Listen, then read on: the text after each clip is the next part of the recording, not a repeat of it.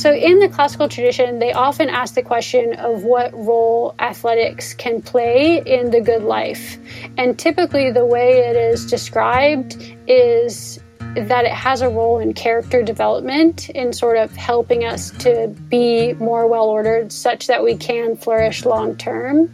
But they also express kind of like a concern that if you are having like an outsized focus on athletics that it can be bad both physically for your constitution but also for your character like there are ways of participating in sport that don't form you in the right way and so I've wondered about my relationship with running in terms of the sort of life that I want to have, in terms of the sort of life that's suited to what it means to be a human and flourish. And I just don't think sports has been really an unqualified good in my own formation. I mean, there are certain qualities that are reinforced that are not like i mean envy is the big example that i give or you know a kind of intemperance like having an outsized affection for sport that crowds out other features of my life or doesn't make me a good member of my community so in asking the question of what flourishing is like what a good life would be constituted of I've started to inspect the role that running has on my life and I don't know how well, at least in the dosage that I do it in, in ultra running, I don't know if it really supports that kind of life.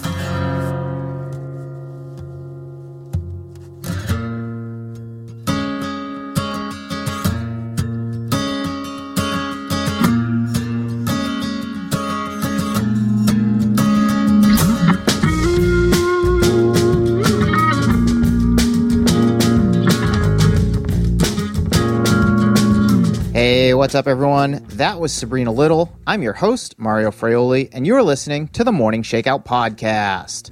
Every week on this show, I glean insight and inspiration from athletes, coaches, creative professionals, and others through long form conversations that are a bit different from the ones that you'll hear elsewhere. In addition to the podcast, I publish a weekly newsletter. It's also called The Morning Shakeout, where you'll get my take on what's happening in the world of running, along with a roundup of things that I've been thinking about, reading, and listening to lately. Subscribe today at themorningshakeout.com slash subscribe, and you'll start receiving it next week. Okay, Sabrina Little. I've been wanting to have this conversation for a while now, and I'll just say this it was awesome. Sabrina is an amazing human being. She's a wife and a new mom. She's a full time professor of philosophy and the humanities at Morehead State University in Kentucky. She writes my favorite column for iRunFar called The Examined Run, and she's also a heck of a runner in her own right.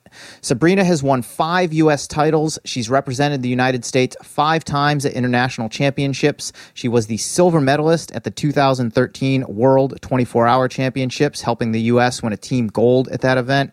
She previously held American records for 24 hours and 200K, and she finished 12th at the 2018 Trail World Championships in Spain to help the U.S. team take a bronze medal. In this conversation, we talked about how running came into her life, running her first 100 miler as a freshman in college as a grand gesture to her mom, who was in remission from ovarian cancer at the time, and how she eventually got into competitive ultra running and representing the U.S. at an international level.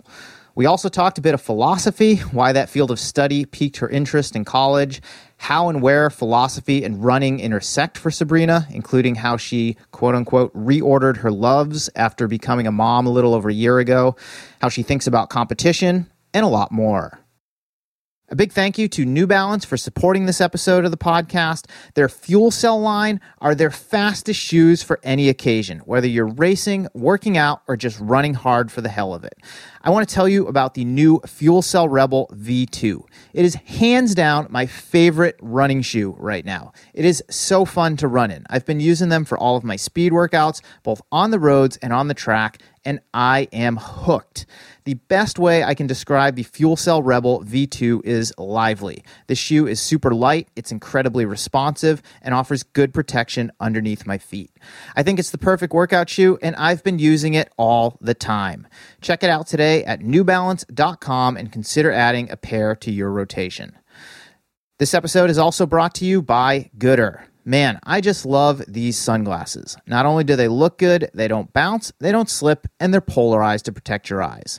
Best of all, they're super fun. They come in a number of awesome styles and colors. I'm personally a big fan of the OGs, and my favorite colors are a Ginger Soul and Mick and Keith's Midnight Ramble. Gooders are also super affordable, with most pairs coming in at just 25 to 35 bucks a piece, which makes them way more appealing than those expensive shades that you're almost guaranteed to crush or lose.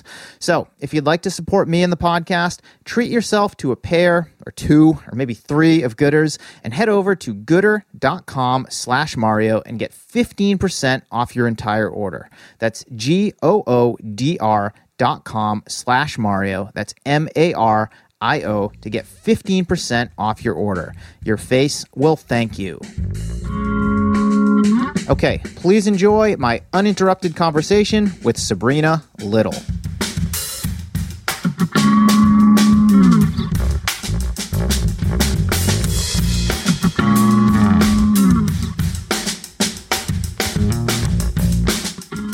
Let's just start by catching me up on where you're at right now. What's going on in your world these days? Yeah, so I live in Morehead, Kentucky, and I'm a professor of philosophy here. Uh, the semester just started. I just finished my second full week, and I'm still training. I'm I have a one year old daughter, and so I'm trying to get back to where I was before. It's been kind of a long, frustrating process, but I think I'm starting to gain traction and see glimpses of where I was before. What have been some of the biggest challenges in the past, say, year, year and a half through the pandemic? So, I mean, there have been lots of, in my two worlds, I think there have been different struggles. So, in in campus life, just trying to navigate all of the difficulty of figuring out whether we should be in classrooms and wearing masks and um, just adjusting pedagogy. I think like teaching behind a microphone so you can be distanced from your students. Like there have been a lot of struggles um, and things there. And then in terms of running, I think, well, there were lots of races that were canceled. Um, mm-hmm. So that was kind of nice in that it overlapped with my return from having my child. And so I didn't feel like I was missing out as much because a lot of the events that I would have wanted to go to weren't weren't happening. Um, so that was kind of nice. And then as things have reopened, I've had to think through what's good for my family and my unvaccinated daughter and trying to make good decisions there um, as things open up again and shut down again and wherever we are at this moment. How do you envision moving forward, raising a young daughter, but also teaching full time while simultaneously trying to get back to a very high level as an athlete? Yeah, that's a good question. It's something I'm still, I guess, working through. I think a lot of the conversations around having a child at least that are had in the athletic world have to do with um, the physical process of it like mm-hmm. it's a lot of physical therapy and whatever to get your body back but i think what i wasn't anticipating was sort of the reordering of loves that happens with having a child and so i mean prioritizing time with her is more important now um, and yeah and i just didn't even know I didn't know to anticipate that. I think oftentimes when people have a child and and maybe decide to leave the sport, I would look at those scenarios and maybe feel bad for them like oh it's so sad that they have to like give up this great thing. But i was seeing it through the lens of you know the i mean life pre-child and, mm-hmm. and not mm-hmm. realizing that they might have an alternative vision for what's good and worthwhile and investing time in. So I'm trying to figure out like I really truly believe that I can be a good athlete and that it's a calling for me and I can be a good academic and that's also a calling. But I would be dishonest if I didn't say that my higher allegiance is to raising this daughter and um, helping form her and, and give her every advantage that she deserves. Let's dig into that reordering of love. I I love that concept as you just said it. Um, one, what do you mean by that? And then two, pre being a mother and having your daughter, what was the order of love in your life, and how has it shifted since? Yeah, so I guess the concept of order of loves um, is one that I'm getting from Augustine. Um, he talks about ordo, ordo amoris, um, and it's not. So the idea is it's not that little temporal things um, don't have their place in your life. Like you can care about, you can love a lot of things on earth, and you really should. But there are there's a certain priority proper to those loves, and so I mean, sport is something that's kind of a it should be secondary to the people in my life that I'm supposed to love really well. And so, I don't know, in having this child, she's become like the more important love to me. And then everything else has fallen into line. And the only other time this has really happened in my life was when I got married because. I mean, I used to just love to run all the time, and I put in insane mileage. And then there was this person who I wanted to spend time with, and then he slipped into the higher role um, and running fell beneath. So now it's happened again. Is that reordering something that happens naturally, or have there been challenges as those pieces have kind of filled different roles in your life? Yeah, that's a good question. Um, I think there are some ways in which it's been natural. Mm-hmm. Um, like suddenly this person is here and in the beginning you can't really do anything except for care for the person and so your world just moves around you know she's the center of the world. But then also i think it's something that you kind of work through. And i've so i recently had a friend get married and she was asking what the process of like what is it like to be married to a person? And i was saying well it's something that happens to you immediately but it takes years to work through like becoming the partner to that person. Mm-hmm. and it's a kind of like continually reckoning with that role and like waking up and choosing that role and leaning into that role. And so i'd say like having a child is similar. There are ways in which you're immediately confronted with this reality that like wrinkles around this central central person. But then i don't know i've I've had to figure out where the rest of my life fits in pieces around there. And I think someone who's been an exemplar in this respect is Mike Wardian, interestingly. Uh, he's he talks about invisible training, like ways of making mm-hmm. his training not the not like the like not like the furniture of his life but the crevices between the furniture of his life um, like the space between the couches, like so that it's not something that is immediately. It's not the big elephant in the room. It's just something that you you work in so that it has as little disruption to your family as possible. And that's what I've been trying to do. So running at nap times or running before my daughter wakes up or um, after she goes to bed so that my husband doesn't have to shoulder that load in terms of the role that that running plays in your life, um, you've talked about the reordering of loves. Pre daughter pre getting married i mean running was your sounds like, like primary love or, or, one of them like where you you would pour as much of yourself into it as as possible. And i imagine just as a competitive athlete that's something that you still want to do. But what does your relationship to running look like at this stage of your life? I mean being a mom you are a full-time professor. You're also still a damn good athlete and i imagine have goals that you want to go after in the sport. And i'd just love to understand how you relate to it at this point of your life well, thanks. Uh, I don't know. I'm still. I feel like I'm still trying to figure this out. Um, I.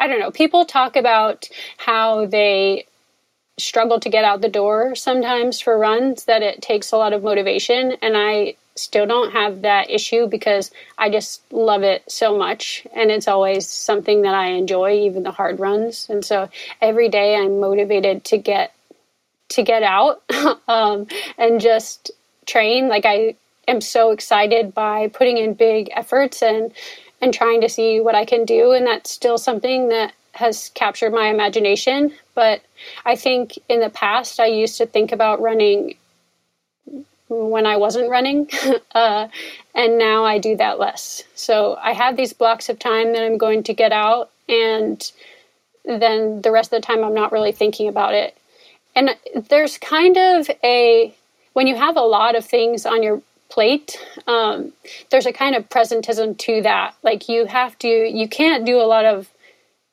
dream casting and wondering about i don't know workouts and like making big plans because you're just trying to get through everything that you have on your plate. And I think that can be good and bad. Like the good thing is I'm not dwelling on particular workouts anymore because I don't have time to do it. But the bad thing is I don't necessarily know where I'm going. So people have recently been asking me what's my next big race. And it is I just have a hard time I don't know, even anticipating what I'm doing tomorrow when I'm trying to get through everything that I have to do. Um, so I just really need to lock in on something, just like set aside some time to still dream big about my running because right now I feel a little aimless because I have so many things to do. Do you work with a coach or is your training and racing largely self directed? Oh my goodness. Well, if you looked at my training, you would know that I'm not currently working with a coach. Um, I yes, I do. I've worked with coaches in the past, um, and I I loved it. Um, I think it was a really good experience. Um, I admire all the coaches that I've had, but I've also running has never been, or my own running has never been positioned in the kind of way that I can take advantage of having a coach. So mm-hmm. the last time I had a coach, I was also coaching cross country and track team and I would jump in their workouts all the time. And so I would say, I mean, I'm doing everything that the coach tells me, but also like this extra repeat 2 mile workout and like other things like that or I would have this rule with my coach that if my husband ever wanted to go for a run, then I would do that instead of whatever was on the sheet. And so it what it worked out to being was that I wasn't super coachable. Um, but yeah, it's it's definitely to my detriment. Like I just love to pound tempo runs, and so I do them like every other day if I can. Yeah. Let's talk about when running first came into your life. What are your earliest memories in the sport? Uh, well, I guess my earliest memories were just running around the neighborhood with my friends. Um, I also did a lot of local races, and I always had, I guess, a lot of attention for performing well in those. But I was definitely a generalist when it came to sports. So I was serious about soccer, I was serious about basketball and softball and swimming, volleyball. Uh, and I played all of those sports uh, even through graduating um, high school. So I definitely the thing that I was good at in all those sports, the common denominator was was definitely the running, mm-hmm. but it was yeah, I guess in the background, um, yeah. Was there something different about running relative to those other sports in terms of how it made you feel? Uh, yes, uh, it was freeing and I think it's also something, if you're good at it, there's a kind of natural affirmation that comes from it. And so I drew a lot of confidence from my ability to outrun people. Um, I wasn't the biggest girl on the field and I would get knocked down a lot, but I could out outrun people. And the same thing with basketball. I was always one of the smaller people on the court and I would get bullied a little bit. I was actually like a little bit short with respect to other competitors, like elbow height. Um, and so I would leave the court with like my braces. I would always have my braces hit by elbows. But when I was running, that was like the thing that I could do. Um, there was freedom in it. I, yeah, I just had a lot of confidence. You ran to get away from the elbows. Yeah. When did you first start to show some talent in the sport? I think probably in middle school. Mm-hmm. Uh, we had this race every year. It was called the Red Ribbon Run, and it was a 5K. And I started competing in it when I was, I don't know, 11 or 12, and started beating the high school team when they would compete in it. And so the coach started talking to me and the high school coach and, and asking if I wanted to become a runner. And I was interested. Uh, but yeah, I just I loved the competition. I loved those races every year. Are you a competitive person in other areas of your life, or did running bring that out in you? Yeah, so I'm not sure. So people have so many different definitions of competition that I've usually said yes to that question, but I'm not sure that I am. Like, I'm definitely an achiever, and I'm an achiever in every sphere of life. Um, and running is just one of the spheres that I've tried to succeed in. But it's not necessarily about the competition. Like, it's not really comparative with other people, except insofar as I want to hit whatever threshold of success is in that thing. How would you define competition? Yeah, so I would say that it's a kind of striving together. So that's the definition. I just think that there are virtuous forms and unvirtuous forms of competition. So oftentimes when people say competitive, what they mean is envy, uh, the kind mm-hmm. of negative comparison. And people often talk about how comparison is the thief of joy, like that kind of competitive spirit. And it's just not the case because there are so many other pro social, productive forms of comparing yourself to other people. Um, and so there's another kind of competition that's not really directed at, it's not a kind of unhappy self assertion. It's not a kind of discontent at other people's successes. Um, it's kind of outdoing your competition. Um, and I think that's a virtuous form of competition and it can make us better. Uh, emulation is another word for it, maybe. Um, and yeah, so I try, I try to be competitive in that way. Um, but yeah, envy envy creeps in sometimes. No, I, I appreciate that perspective. This is something that I give a lot of thought to myself. And the way that I've come to think about or at least how I think about it now, is if I'm just to use running as one example, if I'm trying to be the best that I can be on a given day in a race, for example, what what is traditionally known as a competitive environment. It isn't necessarily about seeing if I can, you know, beat all the other people there, win my age group, or whatever it can be. It's it's just to be the best that I can be on that day. Um, and and this hasn't always been the case for me. I've definitely had a, a different relationship to it in the past. But the way I think about it is, if I can do that, it can inspire the other competitors to do the same and get the best out of, of, themselves.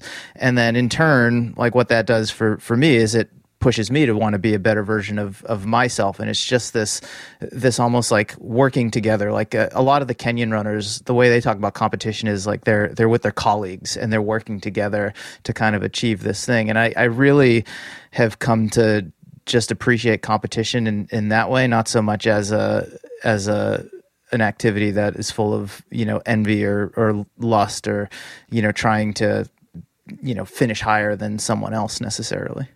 Yeah for sure. Yeah competition can be amazing. It i mean it always gets the best out of you. It's really hard to push yourself independently. And there are so many awesome forms but i when i hear that phrase like comparison is the thief of joy i'm well, it doesn't have to be that way. Like, it doesn't have to be envious. It doesn't have to be something that involves your undoing. It can be something that is, uh, I don't know, part of a like a healthy community where we celebrate each other's successes. Mm-hmm. Going back to your running, did you run collegiately? I did. Yes. uh, Where'd you go to school? I went to William and Mary. Okay. Uh, yes, and I chose the school on the basis of so I went to a big high school where there weren't a lot of people who went on to run in colleges. So I did not understand the process at all. So I made my college decision and then I reached out to the coach. So I did, um, yeah, and William and Mary is wonderful. Uh, at the time, it was Alex Gibby and Kathy Newberry uh, were the mm-hmm. head coaches. Um, and yes, I, I mean, I, I really enjoyed my time there. I was only on the team for the first two years, and then I went in the trail direction.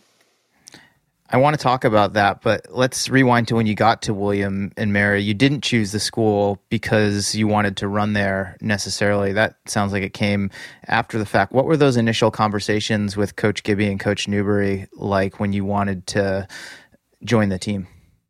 Yeah, uh, they were actually great. So Kathy sent me the training packet the summer before, and I did every workout she prescribed, but also I did training in the way that I understood training at the time, which would make sense to an ultra runner maybe, but not to someone who is probably coming onto a collegiate team. So I handed her my training book, and there were runs where it would be the workout and then I would say, okay, this day I ran for, I don't know, maybe three and a half hours. It was on the trail, and I'm not sure how long we were skipping rocks.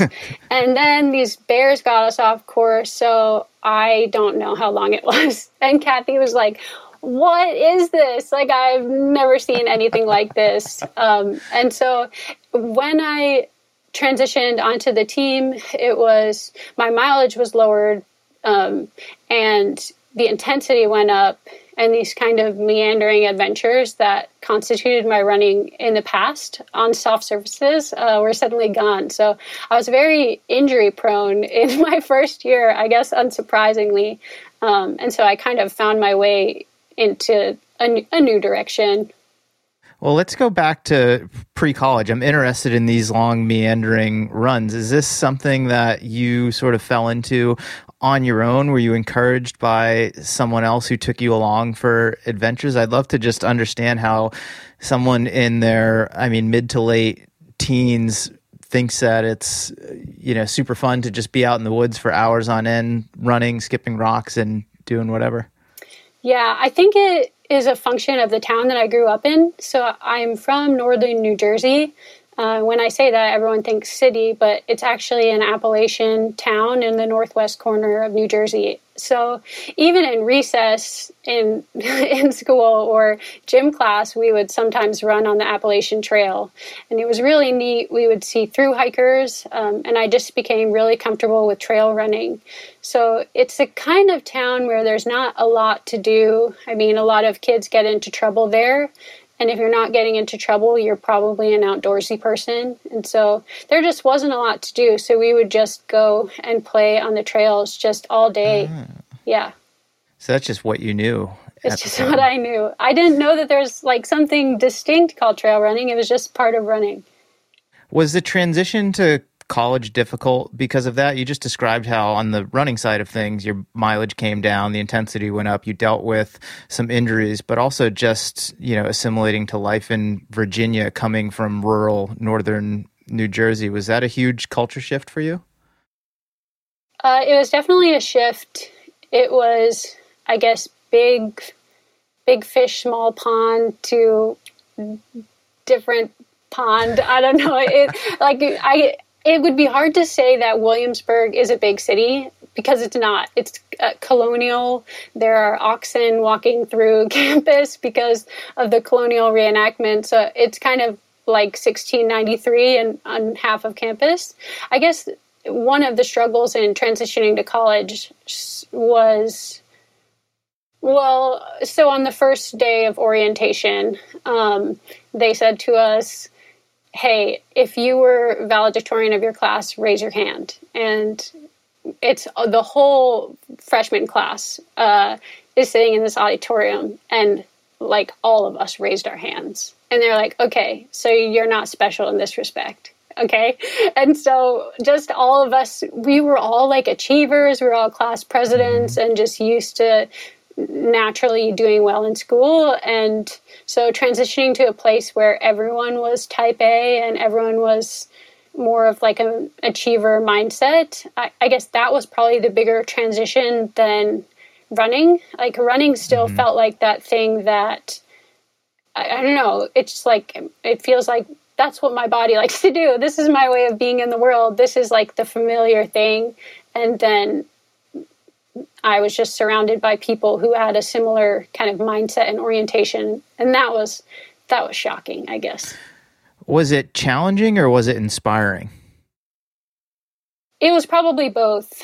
I mean, probably so the challenging thing is just you don't know how to measure your own worth. I mean, I mm-hmm. shouldn't have been measuring myself with respect to my performance compared to other people anyway. And so that was probably a lesson I need to learn.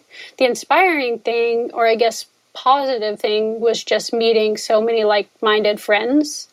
Uh, I mean, when you're a very serious person and a serious student, you don't have a lot of peer density in a rural school. And then going to William and Mary, I met just I mean, people who are still my closest friends and who understand me really, really well because they have a similar drive. I didn't feel like I had to explain myself. What did you go to William and Mary to study? Was philosophy on your mind at that point, or were you pursuing something else? No, I did not know what philosophy was. Um, I went to college to study neuroscience.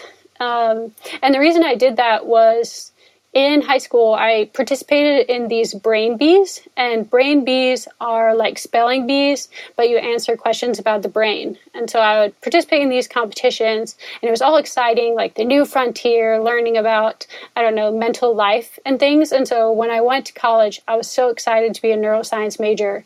But liberal arts requirements, uh, you know, core required courses made me take a philosophy course. And I found out that the questions that they were asking in there were more the questions that I had of the mind. I wanted to know about the human person and I wanted to know about, you know, what we ought to be doing and what's our nature. And those were less biological questions and more philosophical.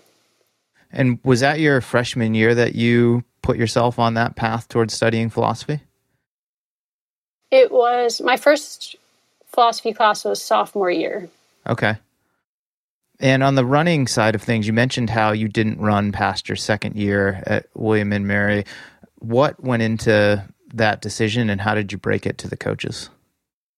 Oh my goodness. Okay, so the reason I didn't run past my first year was this. So in high school, my mom was diagnosed with stage four ovarian cancer.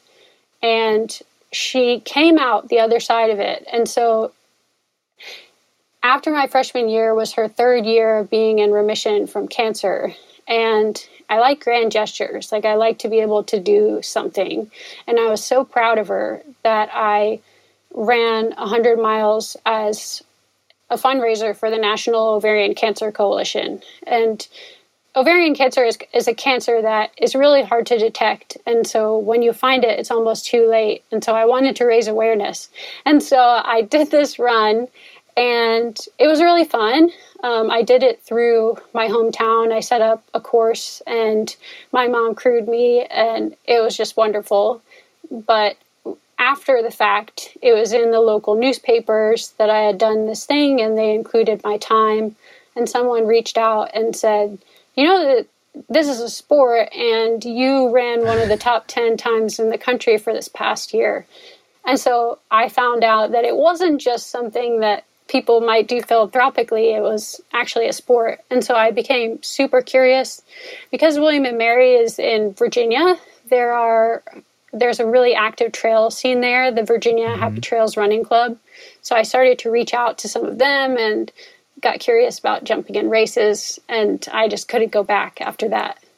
So you had no idea that ultra running was was this thing. I mean, much less a, a, competitive pursuit, but that people could just go out and run extremely long distances in one go until you decided to make this grand gesture for your mom and and raise some money for you know for her cause. Yes, and it wasn't something that I came up with like ex nihilo. I had a cross country coach who ran 100 miles for Make a Wish Foundation. And so mm-hmm. I just thought it was something you could do philanthropically.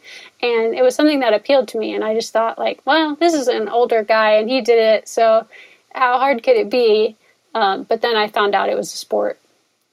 How did you prepare for that 100 mile run when you were in college? Did you have it in your mind that okay that's a long way i need to build up and do some percentage of that distance or you figured you could just do it based on whatever training you were doing at the time i did it based on the training i was doing at the time i think my longest run was 17 miles prior uh, and I, I regularly doubled because again my own hometown the only thing that we did was was run around so I, I did have a 17 mile training run, and then I had a lot of those other sort of meandering runs of unknown quantity uh, and quality the rock skipping runs. So, but I mean, it worked out. I, I definitely went out too hard and it, it was difficult.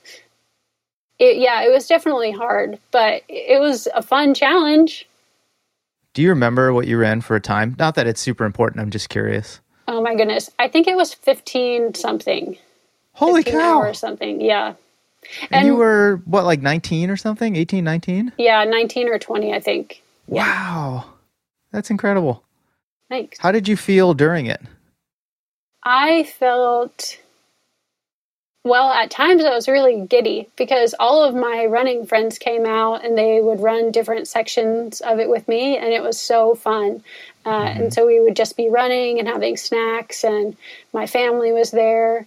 But I do remember, you know, at some point it ceased to be fun, and then I was just alone, still out there with, I don't know, like 40, 50 miles to go.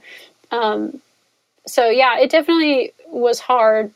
But I do remember out being out for a run later that week. So it didn't i mean it didn't cripple me or anything. So yeah. How long after that was it until you began to pursue ultra running as a competitive sport? It was i guess i guess my junior year. Uh, mm-hmm. and in the early days there wasn't a lot of it's not like you would go on social media and hear about all these events, you would have to actively seek out the information on pretty rudimentary websites. And I didn't have peers yet in the sport. And so I would do maybe one a year and be satisfied with that. Uh, yeah. And when you started shifting your academic focus toward philosophy, how were you thinking about that pursuit and where you wanted to take it beyond your time at William and Mary? Yeah. Did my parents set you up to ask this question? hey, I'm a fellow philosophy major. I've been asked this question many a time. Yeah. I guess it's not a super straight career path. Uh, it's a very good question. And I don't think that I really thought it through. I don't so recently I was having a conversation with my older sister and she said, Hey, I'm really proud of you for having a job. And I was like, What do you mean you're proud of me? And she's like, Well, mom and dad had their concerns about how this was going to work out. Uh, because what do you do with a philosophy degree? And the answer is you can do a number of things. I mean, I think academia is the traditional route, um, and that's either in universities or you could do other schools uh, or really just having the ability to think clearly and, and write clearly is invaluable in so many different fields which you know uh, because you've taken it a different direction than i have but i i thought all i wanted to do was just go keep going to school so mm-hmm. graduate school was my objective and i figured i love school. I'll just keep studying and I'll figure that out when the time comes. Yeah. It's it's interesting to hear you describe that because my parents had similar questions for me when I told them that I was majoring in philosophy. And to be fair, I had changed my major because it was easy enough to do like half a dozen times before I finally settled on philosophy. And I decided on philosophy because one, I had a professor who became my advisor that I really liked, and I just wanted to keep taking his classes. And I got to a point where I think I was seven philosophy classes in, and I needed twelve for the major. And I said, well, I might as well, I might as well get a degree in this because it's the path of least resistance in in a lot of ways. But I was different than you in that I really didn't like school and the academic side of things, and I would tell my parents just to appease them that, oh, I I, am going to go to law school or maybe I'll get a master's in counseling or, or something like that. But all I really wanted to do was run. I was like, well, I'll, I'll figure it out. Like somehow I'll figure it out. But, but to your point, um, it, I mean, I think it all worked out because I don't have like a, a narrow interest in like philosophers or like actual philosophy, I guess. I, I mean, maybe I do, but I, I definitely don't and didn't look at it super closely. But it did teach me how to think critically, how to pay attention to things, how to ask the right questions, how to form an argument. And I mean, I use a lot of those skills in, in what I do, I think on this podcast and with my newsletter and certainly in, you know, in my, my coaching as, as well. So um, for any parents listening to this whose children may be going down the path of philosophy, um, it's a, it's a, I mean, I'm, we're, we're biased, right? I mean, you teach philosophy, I majored in it, but it's a great path. Uh, and, and you could do a number of different things with it. Yes, for sure. And I think honestly, most people, when they're wary of my philosophy, they think it's like astrology or something. Mm-hmm. I don't think they know what the discipline is. Like one time I was at a Thanksgiving dinner and someone asked me what philosophy was, and then another person jumped in and said, "Oh, it's uh, when you help uh, deliver peace at wartime." And I was like, "Oh my gosh, we just have no cultural imagination for what I'm doing." So I don't know in your undergrad years, was there a particular type of philosophy that you were interested in, or were you just on this path of I'm just going to kind of keep moving forward and pieces will fall into place? Yeah, so initially the things that got me in were questions of mind and body. So that's traditionally metaphysics. But as I started taking more classes, I loved ethics. I loved it right away. Um, I loved asking questions about the good life and flourishing and suffering and what are good making features of a human. Um, and I'm kind of like a, I guess, dispositionally a sort of morally serious person. And so. I was just asking questions that I asked on a regular basis in my own life. Um, and so those were the questions that really appealed to me. Were there a lot of women in your undergrad philosophy program? Nope. I didn't think so because there weren't that many in mine. How did that make you feel?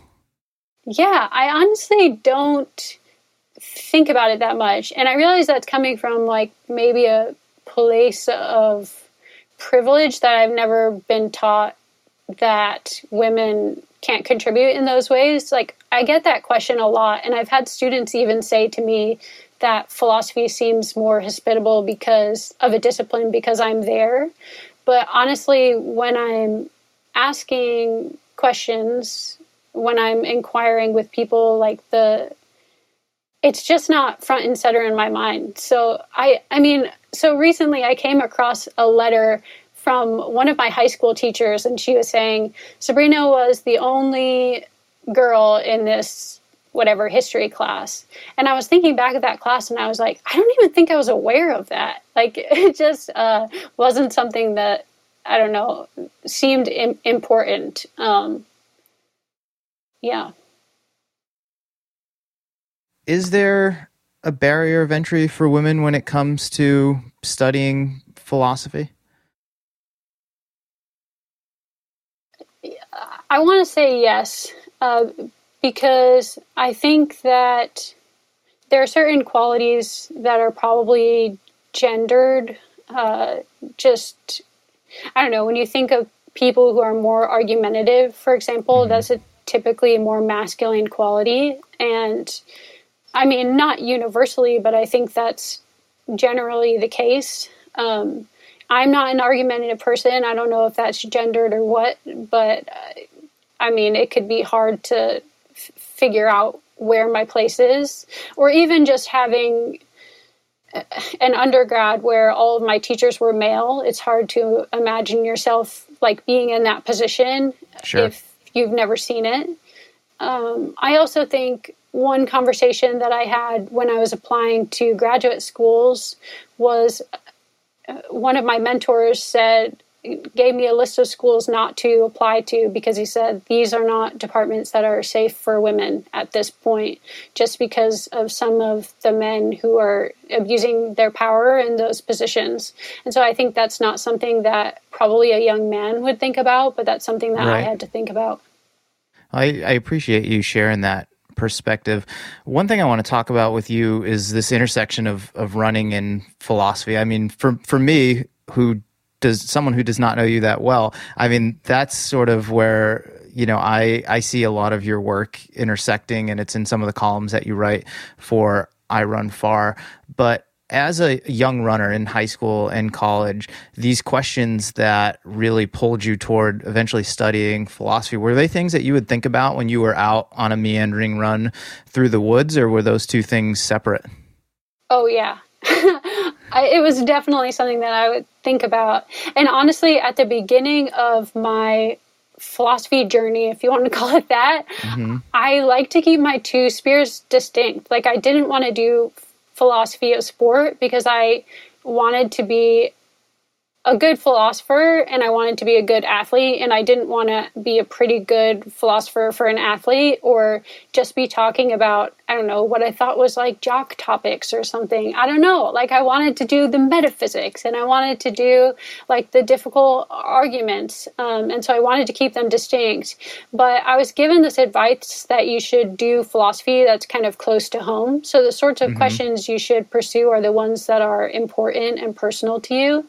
And it just is the fact that when I'm thinking about running, I'm often thinking about ethics. Like, I'm often thinking about, I mean, I write in virtue ethics. I write in what are the qualities that are good making features of a person that help us live a flourishing life. And then when I'm running, I'm practicing them. Like I'm thinking about whether or not I'm persevering and what kinds of dispositions I'm reinforcing and what are my frailties. Like, so an example of this is there's a vice called either, it's, called acedia. Some people pronounce it acedia, but it's the vice of that's traditionally known as sloth. Mm-hmm. And in the tradition, it has two manifestations. So there's like the laziness side, but then there's also the busyness side when you have just kind of a frenetic pace and you can't stay tracked on the right kinds of work. Um, and I was seeing this in my running on a regular basis. Like when running got hard, I had a really hard time persevering. I had a really hard time staying on it. And I just wanted to be doing anything else, like any other task, just staying busy. Or I couldn't focus on paces and I would just want my mind to wander off. And that's a vice. And it was like, it's crazy when you're doing the theory of something and then you're watching it in yourself. And hopefully, I don't know, like you have some sort of insight that can um, like you can apply that kind of academic training to making yourself a better athlete. And i was thinking about like what a shame it was that we have this whole tradition of asking questions about what the good life is and what suffering is what pain is what qualities make a life worthwhile. And these are not conversations that we're having currently in the sport. So i mean part of it is like a lot of these topics have made my life richer and have made me feel less alone in the particular struggles that I have, just having a vocabulary to describe them. And so I want to share that with other people. And that's, I mean, quite frankly, what I love about your writing because I have a lot of just similar questions that are running through my head. And more often than not, there isn't someone that I can talk to about those things because you kind of think you're you're crazy or it's just not that important as it relates to you know maybe this pursuit of running or how that contributes to the good life. But then I, I, read your columns and i'm like oh like someone else is out there like asking a lot of these these similar questions. And then i end up you know sharing some of my own reflections in my newsletter and linking off to your column. So i thank you so much for just sharing your philosophy in a in a public way.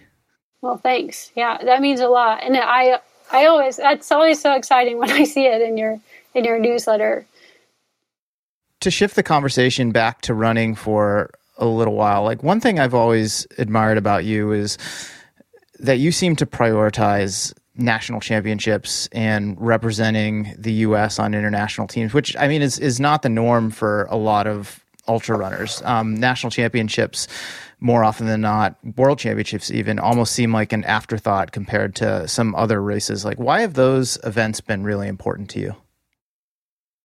Yeah, well, I think part of it is it's really exciting to run for the US and I we don't get those opportunities very much. And so it seems like an act of gratitude if you can take your skill and apply it in a way that I don't know, like represent your country. That seems like a really special opportunity. And it's so surprising to me that more people don't take those opportunities.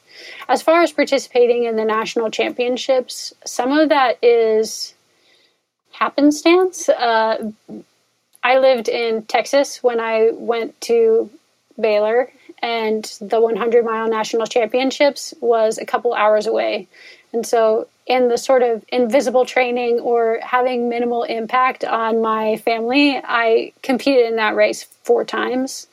And then my dad lives in upstate New York, and that's where the national 50 mile trail championships was and so mm-hmm. i was mm-hmm. able to see my dad and participate in that race so it's not that i've been specifically targeting national championships necessarily it's just that those are the ones where i feel at home but yeah i do it just baffles me that people don't don't want to i don't know target those races as much yeah, I've I've always wondered why because my background is in you know more traditional running, cross country, track, that sort of thing, and pretty much anyone who has an opportunity to compete at a, a, national championship or represent the U.S. somewhere, I mean, they're clamoring for it. And I've seen just in the trail and ultra world and, and mountain world as well, sometimes it's, you know, trying to like beg people to to come on the team so that they can actually field a full squad. And I've just never understood that about that side of the sport. So I've always appreciated athletes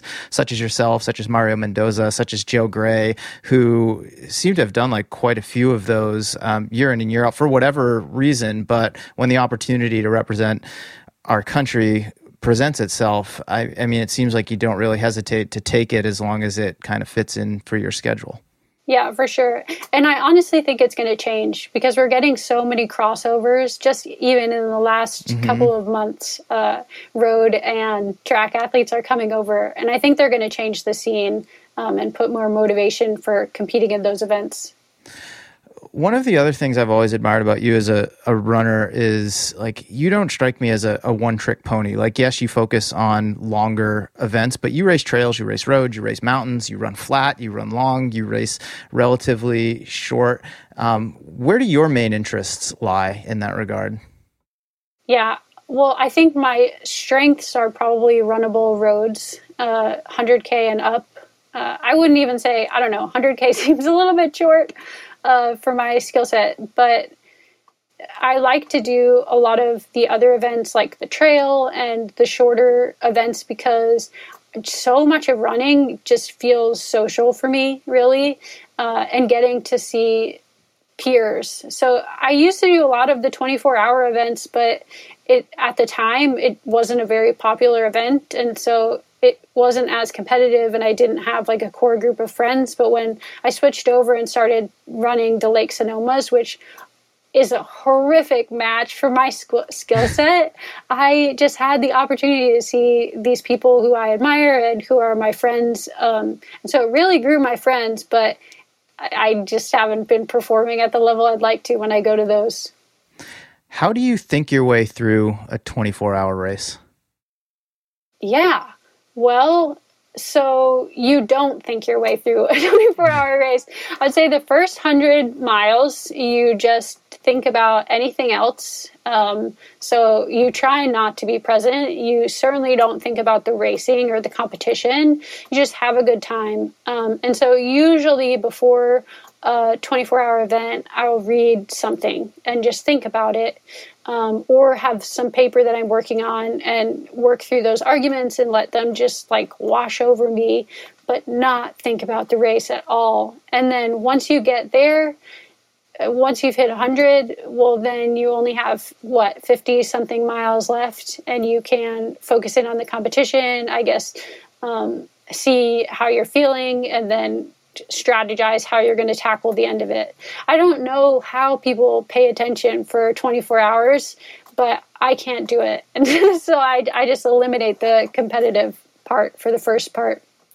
How does that mindset differ in a long mountain ultra where you're covering a set distance, not necessarily running for a set amount of time, and the terrain is much more varied and there's just a lot more stimuli around you? Yeah, so in a trail race, there's you end up just having less time for reflection. Uh, you end up having to think about just really managing yourself, and um, you can't really so much get into the rhythm. So you're thinking about paces and thinking about when you're going to take in water or when the next aid is, and so there's less uh, of an ability to just go away uh, in those events. So they're they're honestly more mentally taxing, I would say, than the 24 hour events. Interesting. Okay. Yeah, but in the 24 hour events, I mean, you have in most of them they're small loop courses and you're just passing by your aid station and so it just doesn't require as much foresight like for the trail events it's like well you pass this aid station you're probably not going to see your crew for another 15 miles and I don't know. So there's it seems like there's more strategy or other things going on. But in 24 hour events, I get some of my best thinking done. Do you have any future plans to get back to doing 24 hour events? I mean, when they happen, obviously, or do you want to try and shift your running focus toward other objectives? So I would love to. And I've told my husband that it's his least favorite of the events. Uh, we started with that in our marriage. Like we started with the 24 hours, and now when I do hundreds and below, he's like, "Thank you for choosing the short event." Um, it's all like contextual. Uh, I would love to. I honestly have never done one on a track. I've only done road ones and large loop ones, and I love tracks. I would love to just eliminate all of like the bumps of roads and um, have that softer surface and see what I could do there. So something like a desert solstice. I was actually registered for that in 2019 just before I got pregnant. And so I didn't ultimately get to do it, but I would like to come back. How do you see your relationship with running just the pursuit of it, but also the competitive side of it evolving in the coming years? Yeah, well, I really hope it evolves. uh, and I kind of am worried about the ways in which it's going to evolve. So I think over the past year, having been removed from the sport for the pandemic and for pregnancy, having that and then at the same time working on projects in my research relevant to flourishing and suffering and virtue and vice being removed at the same time as doing that really has gotten into my head and um, changed me. It's changed my view of running. It's changed like how healthy i think certain aspects of running are. And i think it would be wrong if it didn't but I just worry as I continue down this road, like asking questions of flourishing, like, and like whether that's going to change my competitive mindset. Like, I am already prone to, I guess, overthinking a little bit. Um, and, and I kind of miss the days when my running was naive and I didn't mm-hmm. ask questions of well, how am I transforming my character in certain ways, or how is this amenable to a long life, or what are the compromises I'm making in community? Um, those sorts of questions, I think. I don't. I don't know if they're a net positive for the kinds of success I would have in racing. I hope that they are, uh, but yeah, I guess those are just worries that I have. Yeah, I, I asked that question because I've picked up on that in some of your columns for iRunFar. Like you could see that in in your writing, like you were thinking through your relationship with the the sport and and what it was, and maybe what you want it to be moving forward. And two words that you mentioned that I'd, I'd love to dig into a little bit deeper are flourishing and and suffering. And I'd love to understand like how you think about those two things as they relate to this pursuit of ultra running? Yeah. So, flourishing uh, is a word that I've taken from Aristotle. Um, Aristotle asks the question at the beginning of Nicomachean Ethics. He says, you know, what is the end of man? Like, what are we for? Um, and he arrives at a good that is self sufficient good, uh, something that is good in and of itself and um, as an end. And what he arrives at is this concept of happiness or flourishing. It's this kind of rich kind of, um, yeah, like it's just happiness, but suitable to one's nature. Um, the word he uses is eudaimonia. it mm-hmm. means good spirit. And it consists of it's an activity in accordance with virtues. And so you're living this happy life that is suited to your nature and it consists of good making features that are that help you achieve that end. And so those good making features are qualities that we typically speak of as virtues. Um, and so those are things like justice temperance prudence uh, courage right? Um, and so, yeah, in a full life, uh, suitable to the sort of thing that we are, we should have these qualities and then we'll flourish, right? Uh, and I've wondered about so in the classical tradition, they often ask the question of what role athletics can play in the good life. And typically, the way it is described is that it has a role in character development in sort of mm-hmm. helping us to be more well ordered such that we can flourish long term but they also express kind of like a concern that if you are having like an outsized focus on athletics that it can be bad both physically for your constitution but also for your character. Like there are kinds of there are ways of participating in sport that don't form you in the right way. Um, and so I've wondered about my relationship with running in terms of the sort of life that I want to have and and in terms of the sort of life that's suited to what you know what it means to be a human and flourish and I just don't think sports has been really an unqualified good in my own formation. I mean, there mm-hmm. are certain qualities that are reinforced that are not like i mean envy is the big example that i give um, or you know a kind of intemperance like having an outsized affection for sport that crowds out other features of my life or um, doesn't make me a good member of my community. So in asking the question of what flourishing is like what a good life would be constituted of I've started to inspect the role that running mm-hmm. has on my life and I don't know how well, at least in the dosage that I do it in, in ultra running, I don't know if it really supports that kind of life. Yeah, I've asked similar questions. I do wonder if it can be too much of a good thing sometimes, and and not even just ultra running specifically, and it doesn't even have to be running. I mean, I think that could apply to many different types of, of athletic pursuits. But I've I've wondered that as well, like this, you know, this thing that you know, looking at it or trying to look at it objectively has brought so many good things to our our lives. Whether it's introduced us to people, taught us lessons, um, helped us move along in some way. But if it can become, you know, too much to the point where and, and speaking for myself like it's damaged relationships or it's damaged my body um, or you know it's taken me away from from other opportunities. I mean I, I i appreciate that perspective. It's something that i you know i think about every day if i'm being if i'm being honest with you. Yeah. And i i want to say that as someone like i love running. And i mean Same. i mm-hmm. think that it's formed me in so many great ways and it's given me friends and community and like it's responsible for making me disciplined but i also think we can't speak of sport as kind of this only source of of goodness in our life. Like there are also bad qualities that are reinforced and if we're going to accept the good ones we have to address the bad ones too.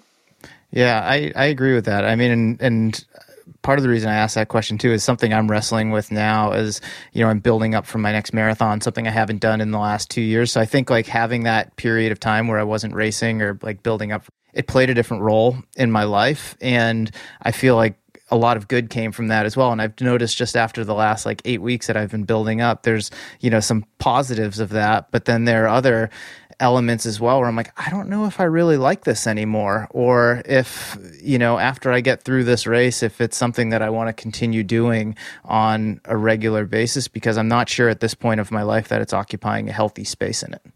Yeah. Oh man, these are such converse, bad, like hard conversations to have because the things we celebrate in sport are like the peak performance often, and mm-hmm. we don't ask like the role that athletics plays in most people's lives is not to be i don't know the top of the sport that like tippy end of performance. And for most of us it's more of a mixed mixed bag i guess and the impacts it's having. Mm-hmm. i'm curious how you think about suffering. It's a word that in ultra running specifically gets thrown thrown around like pretty cavalierly. Um, but i mean even getting outside of, of just ultra running i mean we hear it all the time. Um, you know suff- willfully suffering or you know um, opening ourselves up to that. I'd love to just kind of get your take on this this concept of suffering and how you think about it in your own life. Yeah, so suffering is, I think, a difficult concept for us as athletes because there are a lot of different concepts that are embedded in suffering, and we don't really we don't have like a very rich vocabulary for discussing the different uh, the different sides. So the rhetoric around suffering in our sport is often like no pain, no gain. Um, pain is weakness, leaving the body, and mm-hmm. other things like that. Which I had that T-shirt in high school. yeah, I mean, I see it all the time at cross country races, and the problem with it is that it's just sort of uh, it's not sensitive to the kinds of suffering that you're having. And so, if what we're talking about when we say suffering is running through an injury, uh, like that kind of pain, that's not a good kind of pain. I mean, it's not even. I mean, saying nothing about what it contributes to your life, it's just, it doesn't contribute to your performance either. It doesn't make you a tough person. Uh, it, it's just, it's not good. And so I want to set aside that. That's like a bad kind of mm-hmm. pain. And then there are kinds of suffering that we choose and then kinds of suffering that sort of happen to us. So the kinds of suffering that we choose, I mean, you could use the word pain, but really just like a general kind of discomfort. Um, so, say you're in a workout and you're doing a tempo and it starts to feel heavy. Uh, it starts to get really uncomfortable. And if you're a person who's new to the sport, you might think, oh, danger, danger, like something's wrong. Uh, but nothing's wrong. It's just the kind of, you know, edifying pain. It's a kind of um, like chosen.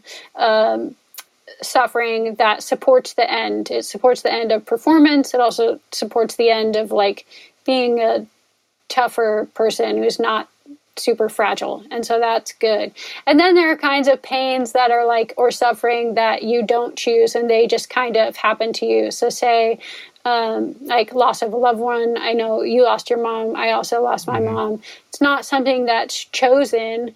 Um, but thankfully, like having practice in sport, like having practice in that kind of staying with discomfort or staying with that suffering can better equip us to walk through that time of suffering. Navigate it, right? Yeah.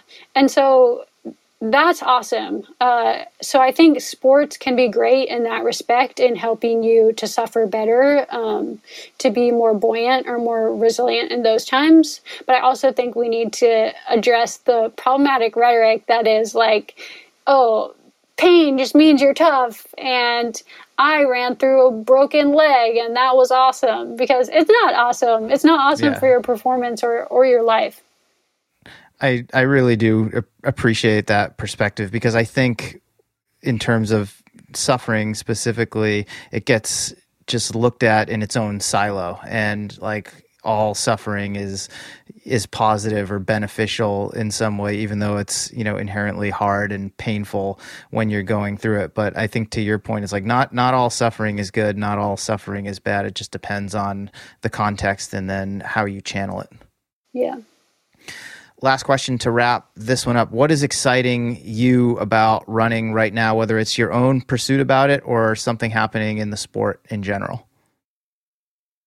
Well, I'm excited by the fact that training is finally starting to click. So I, I finally have momentum and I'm starting to feel like myself in workouts again. And there was a long time when I felt sort of restricted by just kind of weaknesses that come with having a daughter and I don't feel impeded by those things again. And so I don't know. I'm starting to get excited about workouts. Um, I get the nervous butterflies when I head outside again because I'm not thinking, will my hips like hold up? But I'm thinking about what can I do today?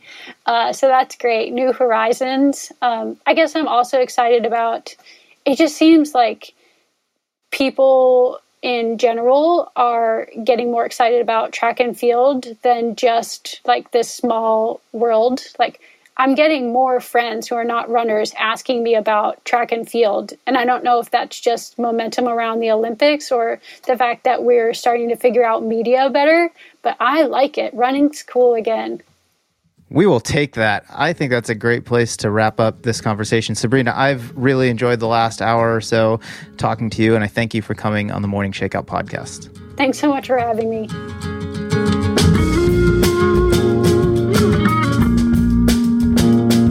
All right. Thank you so much for listening in to the Morning Shakeout podcast. A big thank you to both New Balance and Goodr for sponsoring this episode of the show.